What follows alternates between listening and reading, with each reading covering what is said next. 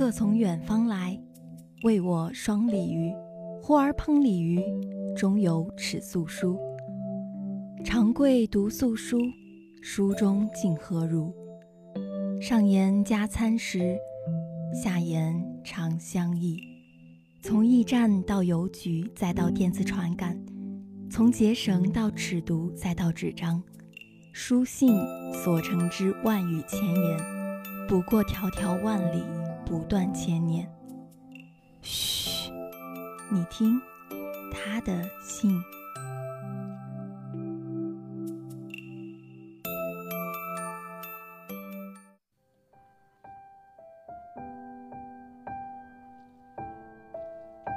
各位听众朋友们，大家好，欢迎收听本期《他的信》。童年是人一生中最美妙的阶段，天真的友情、无忧的生活、珍贵的回忆，都在温暖着我们回不去的小时候。小时候，我们喜欢吹散小伞一样的蒲公英，喜欢追逐阳光下闪着七彩光芒的肥皂泡。喜欢和街旁拴着看店门的小黄狗说话，喜欢放学路上买到的冰激凌或者糖葫芦。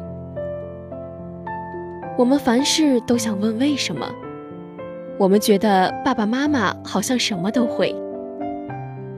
我们对世界充满好奇，我们每天的生活快乐又简单。可是随着年龄的增长，我们每个人都在改变，不止外表，更是心境。大人的世界纷繁复杂，充满了欲望和谎言。有时为了生计，不得不做一些不合心意的事情，说一些言不由衷的话。当现实的重担将要把一个人压垮时，人们这才开始怀念逝去的童年，追忆那段无忧无虑的美好时光。有些人不想长大，但时间不会等人，总有一天会为人父母。而成为父母后，感到最幸福的一件事，就是可以陪孩子一起长大，看见孩子的纯真可爱。仿佛回到了自己的小时候，渐渐唤醒了自己一颗已经沉寂许久的童心。今天，主播子墨侃侃将带领大家走进画家丰子恺，看看他眼中孩子们可爱天真的行为，以及他想要告诉孩子们的一些成长之道。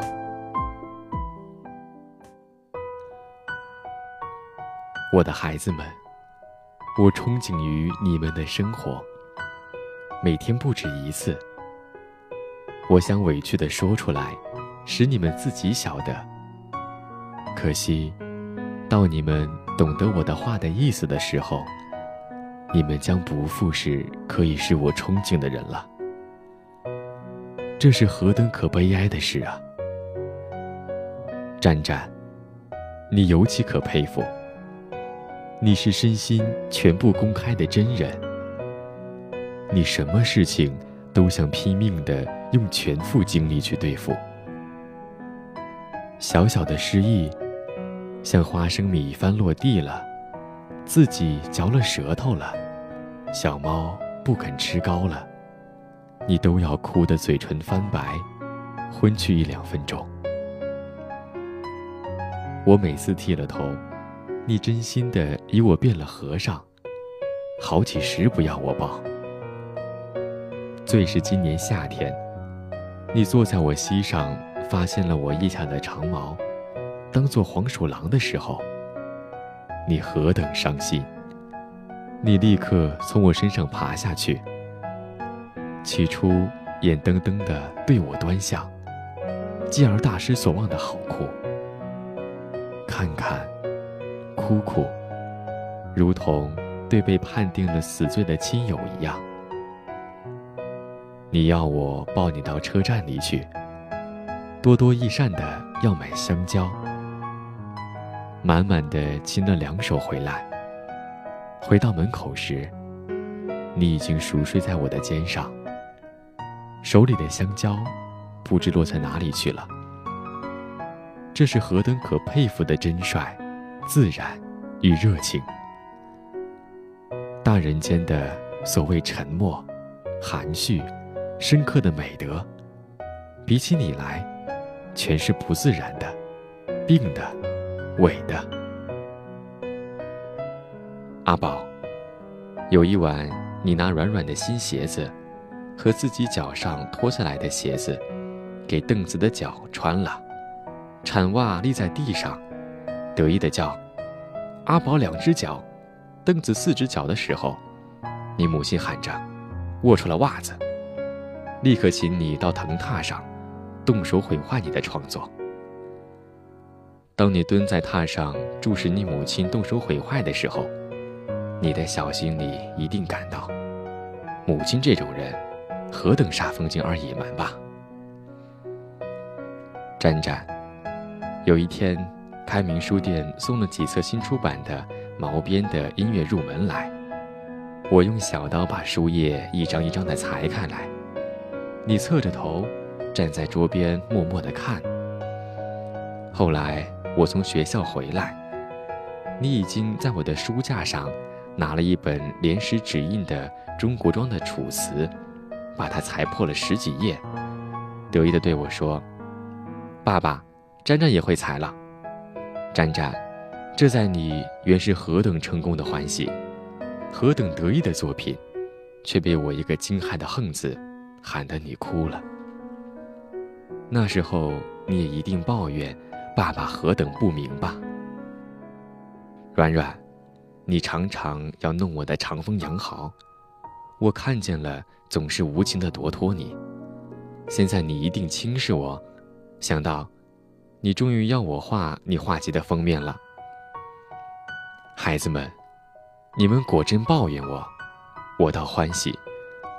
到你们的抱怨变为感激的时候，我的悲哀来了。我在世间，永没有逢到像你们这样出肺肝相视的人。世间的人群结合，永没有像你们这样的彻底的真实而纯洁。最是我到上海去干了无聊的所谓事回来，或者去同不相干的人们做了叫做上课的一种把戏回来。你们在门口或车站旁等我的时候，我心中何等惭愧又欢喜。惭愧我为什么去做这等无聊的事，欢喜我又得暂时放怀一切的加入你们的真生活的团体。但是。你们的黄金时代有限，现实终于要暴露的。这是我经验过来的情形，也是大人们谁也经验过的情形。我眼看见儿时的伴侣中，英雄、好汉，一个个退缩、顺从、妥协、屈服起来，到像绵羊的地步。我自己也是如此。后知是今，亦有今之是昔。你们不久也要走这条路呢，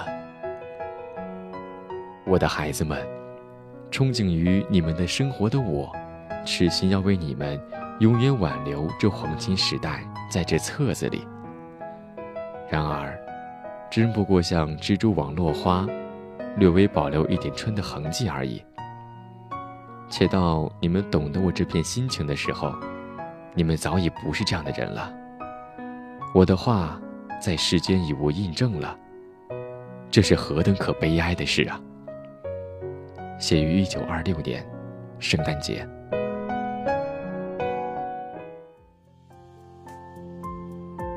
这封信是画家丰子恺为子恺画集写的待续。信中所叙述的孩子们的童真行为，就是画集的内容。我们或许可以从信中，詹詹、阿宝和软软的身上找到自己的影子。调皮捣蛋、天真无邪。詹詹为小猫不肯吃糕、花生米落地而哭泣。疑心剃了头发的爸爸变成了和尚，甚至学着爸爸裁破了他的《楚辞》。阿宝将自己的鞋子穿到凳子腿上，欢呼：“阿宝两只脚，凳子四只脚。”而软软喜欢拿着爸爸的毛笔涂涂画画。孩子们纯真的行为让人忍俊不禁，但是这正是最天真、最无忌的孩子才能做出的事情。没有人会嘲笑和讥讽，人们只会赞美。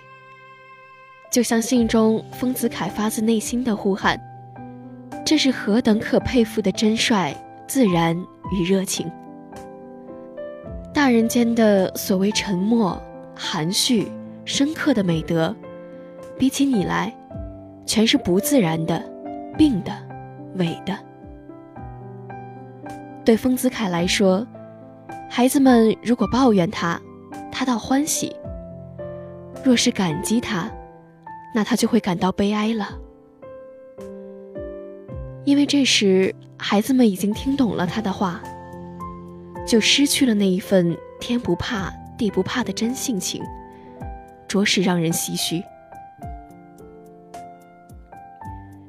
小孩子，他们处在最让人束手无策的年龄，却拥有最丰沛的感情和最纯净的内心。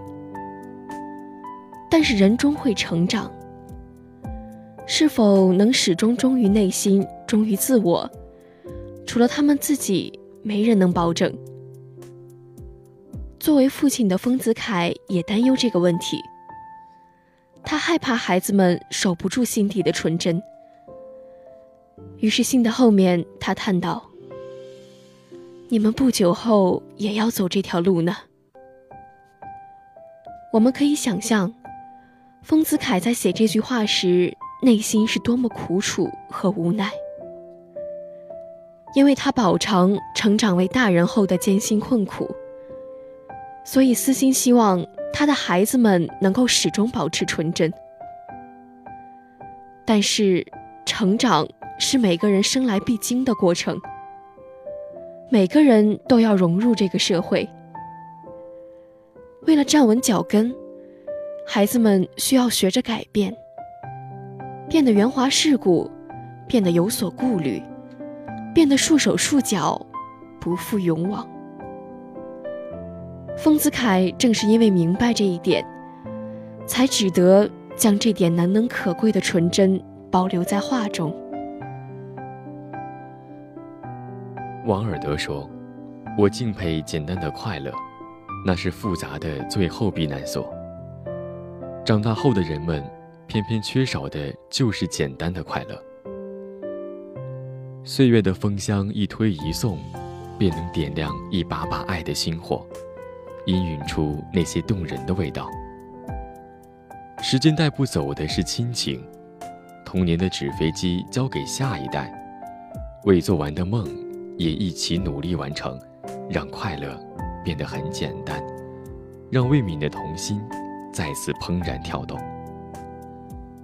英国作家阿瑟·克拉克有一句经典名言：“我从未长大，但我从未停止成长。”一直成长，不改童心，我想，这也正是一个人成长的最好状态吧。